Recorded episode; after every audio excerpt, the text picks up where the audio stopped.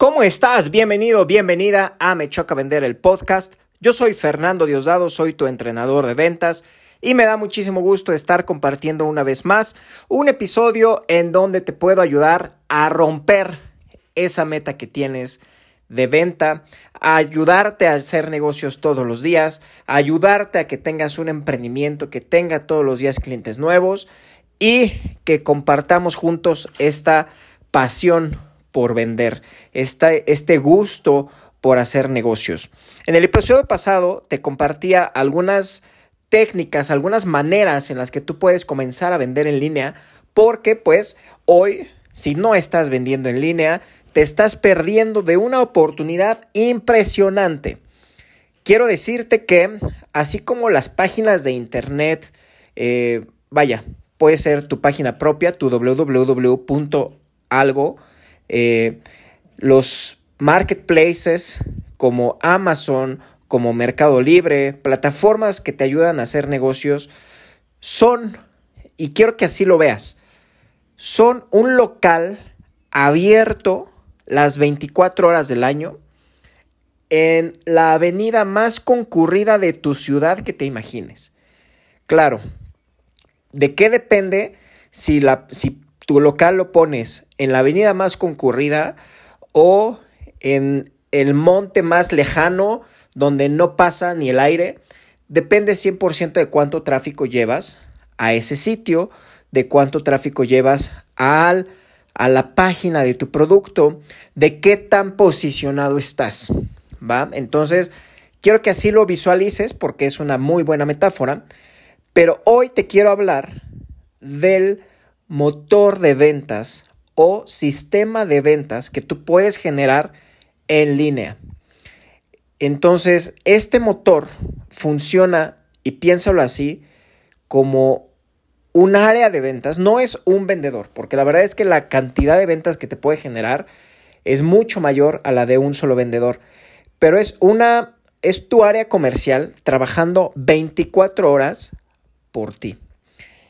Y en ese sentido yo quisiera eh, hacer toda esta, toda, toda la plática del día de hoy, quiero que lo comparemos con lo que hace un departamento de ventas del tamaño que tú me digas, chico, mediano, grande, extra grande, multinacional, lo que sea, o de un solo vendedor, y lo que tú puedes generar con un motor de ventas en línea, un sistema de ventas. Ahora, ¿por qué le digo motor ¿Y por qué le digo también sistema? Un motor es algo que nos lleva en, digámoslo, y perdónenme si, si hay alguien experto en física o algún físico, matemático, eh, de profesión, permítanme hacer esta, esta definición. Un motor es algo que te lleva de 0 a 1 o de 0 a 100 o de 0 a 200 o de 0 a 1000 o de 0 a n. Dependiendo de la capacidad de tu motor, te puede llevar de estar en ceros a tener una velocidad y una, un movimiento muy grande, dependiendo del tamaño de motor, de la potencia. Entonces, tener estas, este motor de ventas en línea, ¿qué te va a permitir? Te va a permitir llegar de cero a un cliente, de cero a 100 clientes, de cero a mil clientes y por supuesto hay personas, hay empresas, eh, hay coaches, hay eh, maestros, lo que tú quieras que tienen poquitos clientes y millones de clientes a nivel mundial. Entonces todo depende de qué también utilices estas herramientas y claro, hoy yo a donde quiero llevarte a través de los siguientes episodios es tanto en mi experiencia profesional cómo lo que voy aprendiendo a que tú lo apliques, a que tú tengas este motor que te lleve de 0 a N. Todo depende de qué también apliques cada una de las herramientas. ¿Y por qué le llamo también sistema? Porque es algo que puedes reproducir de una a n veces. Un sistema tiene esta característica de que si tú le das copy-paste, funciona igual. Entonces, queremos que funcione igual todas las veces que tú lo apliques. ¿Va?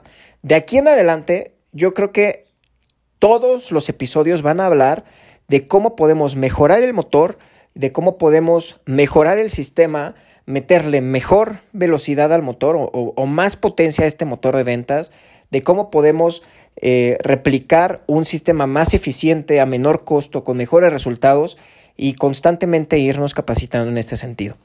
Entonces, vamos a empezar. Vamos a empezar con cómo podemos eh, mm, comparar el proceso de ventas tradicional con el proceso de ventas digital. Y para esto, permíteme dividir el proceso de ventas en cinco etapas. Digo, tradicionalmente tiene entre 5 y 7, entre 4 y 7 para algunas empresas eh, más sencillas, 10 pasos para empresas más complejas. Pero déjame ponerlo así. Primer paso, prospección, calificación del cliente, negociación y objeciones, cierre de la venta y postventa. Vamos a tengo que ser muy simple para que se pueda entender. No, no quiero yo empezar a complicar las cosas porque no hay necesidad, ¿no? Entre más simple, mejor. Eh, recordémonos de la técnica KISS, Keep It Super Simple. En ventas, entre más simple sea, mucho mejor. Entonces, prospección, calificación del cliente, negociación, cierre y postventa. ¿Qué vamos a hacer? En prospección, vamos a tener, eh, bueno, en el mundo físico tenemos llamadas en frío, tenemos eh, eventos de networking, tenemos este, referidos, eh, correos en frío y N actividades que podemos tener como vendedores individuales. Y aquí quiero también ser muy, muy enfático, déjenme regresar un par de, de pasos atrás. Todo esto de lo que te voy a hablar lo puedes poner en, práctica, siendo director de una empresa, siendo gerente comercial o siendo vendedor independiente o emprendedor. O sea, esto no te estoy hablando de que necesitas los millones de pesos en presupuesto, los miles de dólares eh, disponibles para empezar esta estrategia. Esto lo puedes empezar con bien poquitos pesos, con bien poquito dinero y empezarlo a meter eh, y, dependiendo de la cantidad de ventas que tú generes, pues empezarle a meter un poquito más, ¿no? Entonces, no quiero que esto lo deseches solamente porque digas, ay, es que yo voy empezando, o es que solo soy eh, un departamento de cuatro vendedores. O mucho menos lo deseches porque digas, no, pues es que yo tengo 150 vendedores en campo y a mí las ventas digitales me valen. Esto da resultados porque no depende del tamaño de empresa, sino depende de la eficiencia del propio sistema. Y eso lo podemos hacer sentándonos unos cuantos minutos a, analizar las métricas que esto nos da y saber si lo estamos haciendo bien o si lo estamos haciendo equivocadamente y corregir. Entonces, volvamos a la prospección. Tú tienes las actividades de las que hablé hace un momento para jalar prospectos. ¿Qué actividades puedes tener en el mundo digital? Bueno, pues el jalar prospectos a tu base de datos es el principal objetivo de esta, de esta sección o de esta primera etapa de las ventas. Y cómo jalas prospectos a, a, tu base de datos, cómo empiezas a decir, oigan, público, existo, oigan, cómprenme, oigan, cómo empiezas a hacerlo. Eh, hay, hay dos formas. La forma chafa, en la que tú estás publique y publique y publique en redes sociales, eh, se vende esto, se vende esto, se vende esto, se vende esto. Y la verdad es que vas a tener muy poco, eh, yo te diría mínimo impacto en tus ventas. Porque pues es como si alzaras el teléfono y a la primera de cambios, hola, ¿cómo estás? Soy Fernando Diosdado, vendo cursos de ventas, ¿cuántos me compras? No, espérame, o sea, no se trata de eso, ¿no? Entonces, la forma de prospectar en línea, aquí hablemos de eh, redes sociales, número uno, N número de redes sociales, podemos mencionar Facebook, Instagram, LinkedIn, Twitter, TikTok, N número de redes sociales. Tenemos estrategias de contenido en tu página web y te voy a hablar de estrategias en Google para jalar gente que esté predispuesta a comprarte. Ojo, aquí es un episodio eh, introductivo a cada uno de estos puntos. Yo lo que voy a hacer es, como te dije, en los siguientes episodios, especificarte las cosas que debemos de hacer en cada uno de los, de los medios por los cuales vamos a estar eh, prospectando, calificando al cliente, negociando, cerrando y demás. En los siguientes episodios vamos a ir tocando punto por punto para que los aprendas a utilizar. Ok, empecemos entonces. Tenemos en prospección estos tres caminos. En Google, en redes sociales y en tu propia página. ¿Qué es cada uno de ellos? Bueno, pensemos en una persona que te desconoce por completo, que no tiene ni idea que existes, pero que tú sabes que le puedes hacer un gran favor al que te conozca. Tú sabes que tu producto o tu servicio le solucionaría un grave problema porque se lo ha solucionado a otras personas, porque tú sabes que tú que lo que vendes funciona. Entonces, lo que vas a hacer es decirle en redes sociales que existes. Pero la forma más elegante de hacerlo no es cómprame, cómprame, cómprame, cómprame. La forma más elegante y correcta de hacerlo es a través de darle algo de valor, de darle contenido y decirle, mira lo que puedo hacer por ti, te resuelvo una pequeña parte del problema de manera gratuita, pero mira, esto puedo hacer por ti. Y a eso le vamos a llamar lead magnet. Literalmente es un imán de leads, un imán de contactos que pueden calificarse para convertirse en clientes. Esa es la primera parte de la prospección a través de redes sociales. Después vamos a tener la prospección a través de nuestra página web. Y para ello necesitamos ser generadores de contenido de una forma constante y sonante.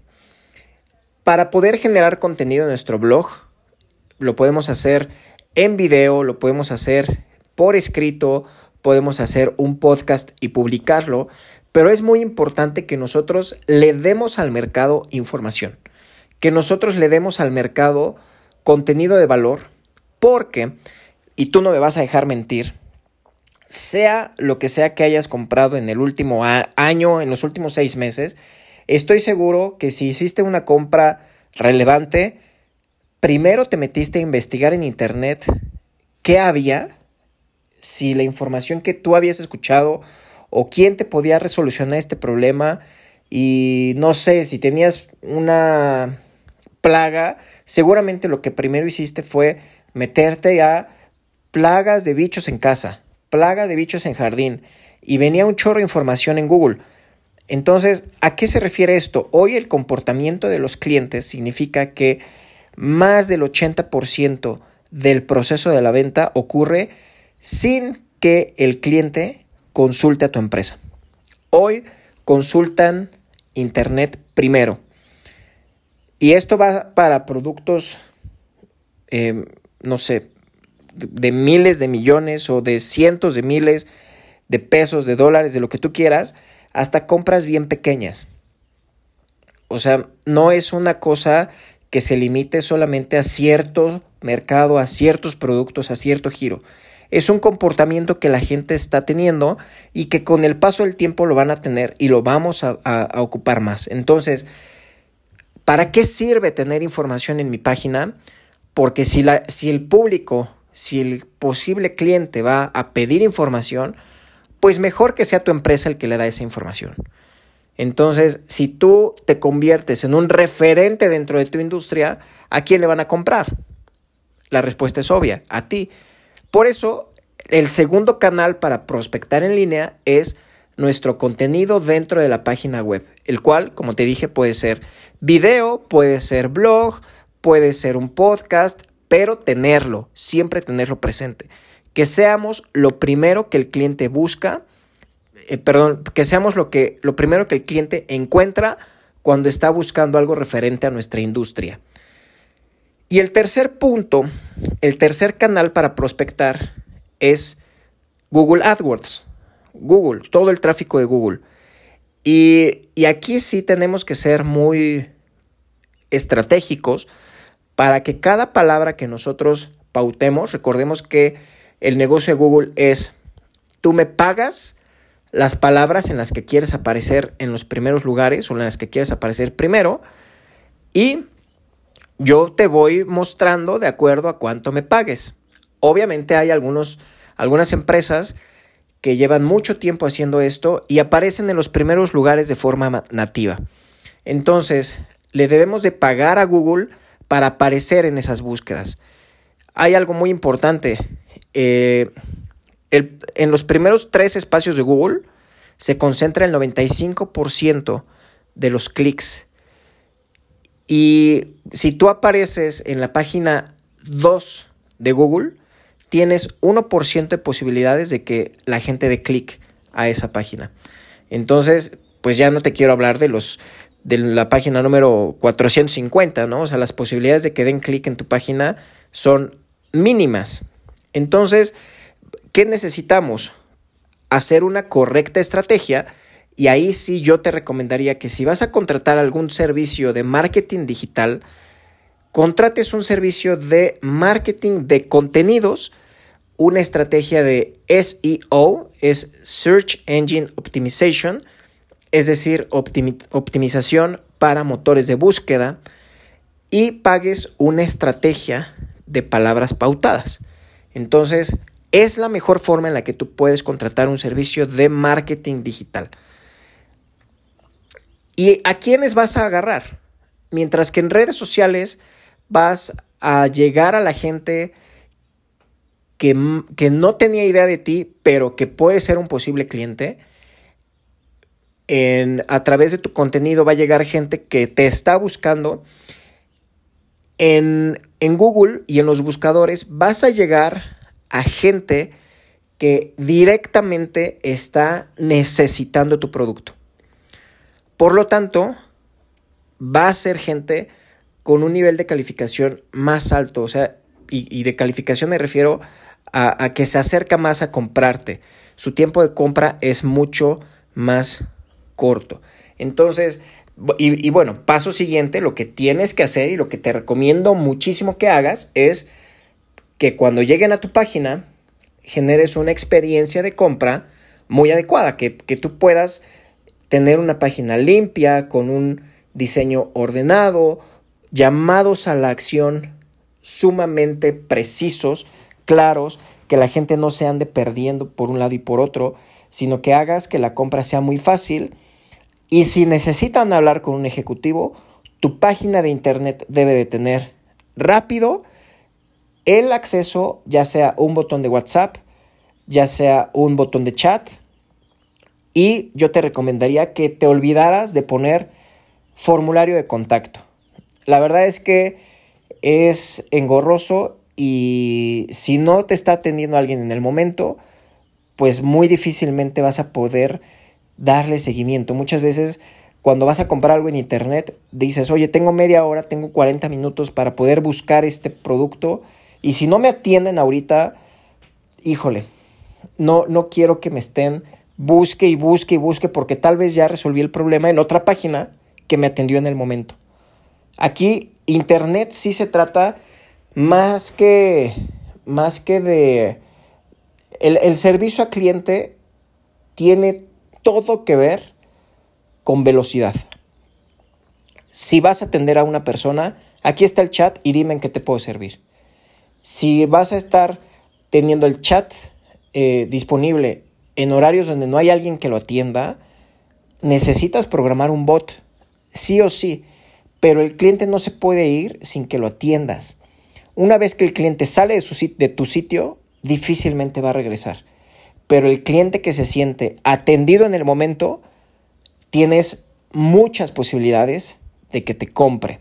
Entonces, pon atención si vas a contratar servicios externos para que te programen, ve anotando eh, estrategia SEO, estrategia de eh, comprar palabras clave económicas, estrategia de contenidos para mi blog, un buen motor de chat o un buen chatbot.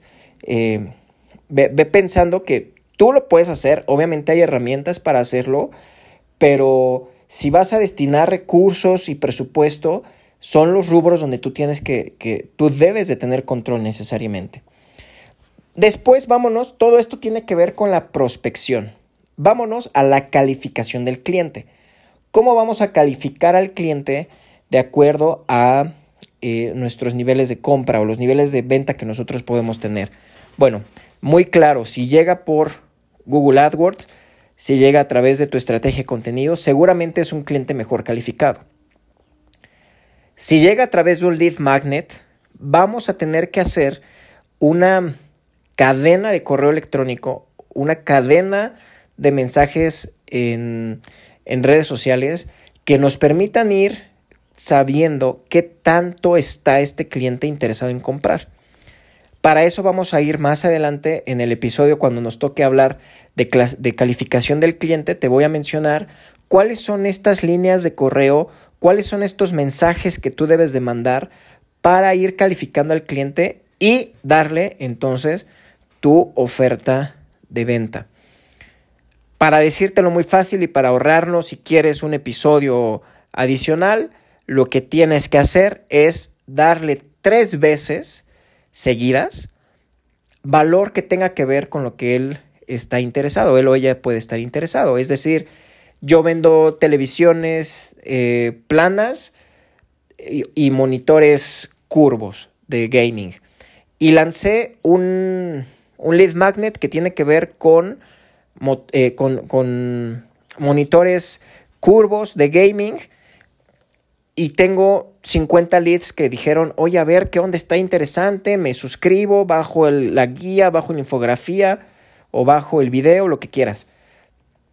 El siguiente correo no puede ser de televisiones planas, tiene que ser referente a los beneficios o al uso de los televisores, de los monitores curvos o a cómo mejorar tus niveles de juego con nuestros monitores. Siempre tiene que ver con el, con el contenido inicial por el cual el lead se suscribió.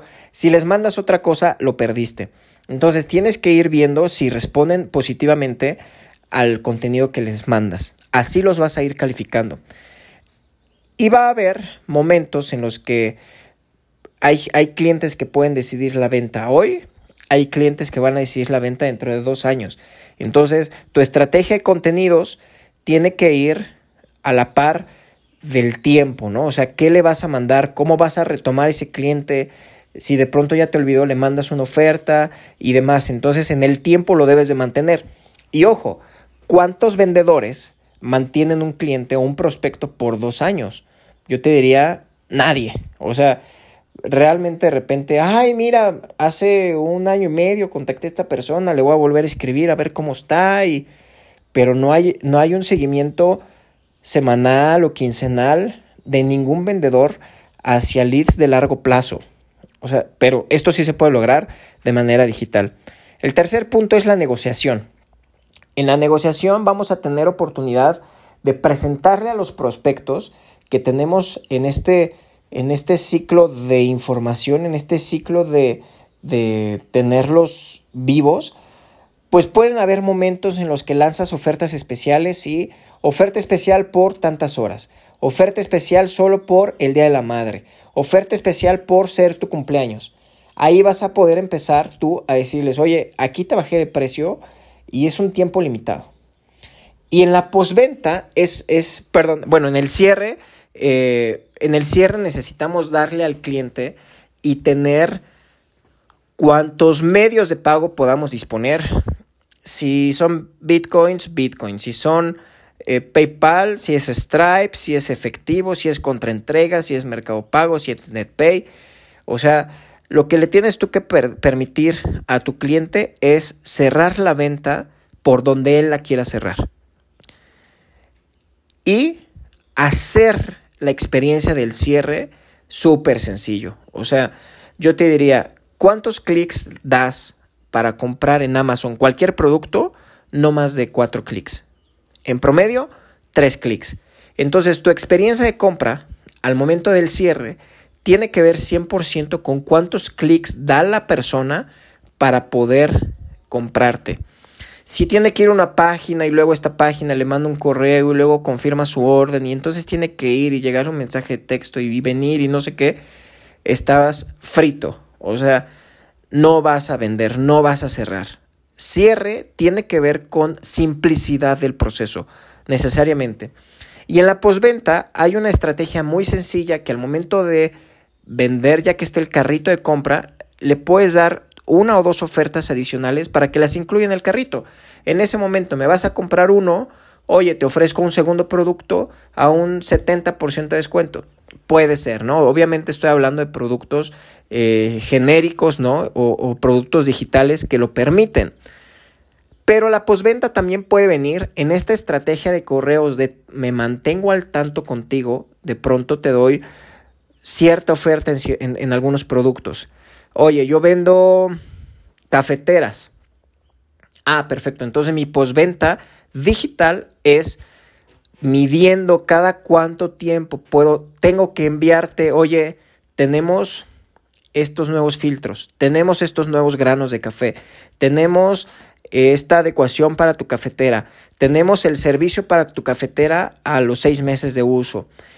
Y todo esto lo puedes programar en una plataforma en la que no necesariamente debes de estar atrás como, como chin, se me olvidó programar el calendario y ya no le mandé el correo a este cliente y me lleno de... No, estas plataformas lo que te permiten es a los seis meses de que tal cliente me compró, se le manda a él, te podemos hacer un servicio a, los 15 días se le manda a él filtros para tu cafetera. Al mes se le manda, tenemos nuevos cafés, eh, sabor este, intenso, no sé. Entonces, como te darás cuenta, podemos utilizar las herramientas digitales que existen en línea para poder generar estas cinco etapas de las ventas que te digo, son básicas. Entonces, hasta aquí vamos a dejar este episodio porque me parece que es información eh, que tenemos que ir digiriendo de poco en poco, aplicando lo más posible, pero vas a poder, estoy seguro, tener tu área digital, tu motor de ventas digital funcionando, dándote resultados y nos vemos en el siguiente episodio para irnos ahora sí de punto por punto en la prospección, en calificación del cliente, en negociación, cierre y postventa, cómo lo puedes hacer, cómo lo puedes eh, programar, algunas ideas para que lo puedas echar a andar de una forma más barata. Y entonces nos vemos en el siguiente episodio. Me dio muchísimo gusto saludarte, me encantaría que me escribieras y no te olvides de visitar el sitio mechocavender.com para poderme dejar tus comentarios, dudas o sugerencias de algún tema que quieras que toquemos en ventas. Mi nombre es Fernando Diosdado, soy tu entrenador de ventas y me dio muchísimo gusto estar contigo un episodio más de Me Choca Vender, el podcast. Hasta la próxima.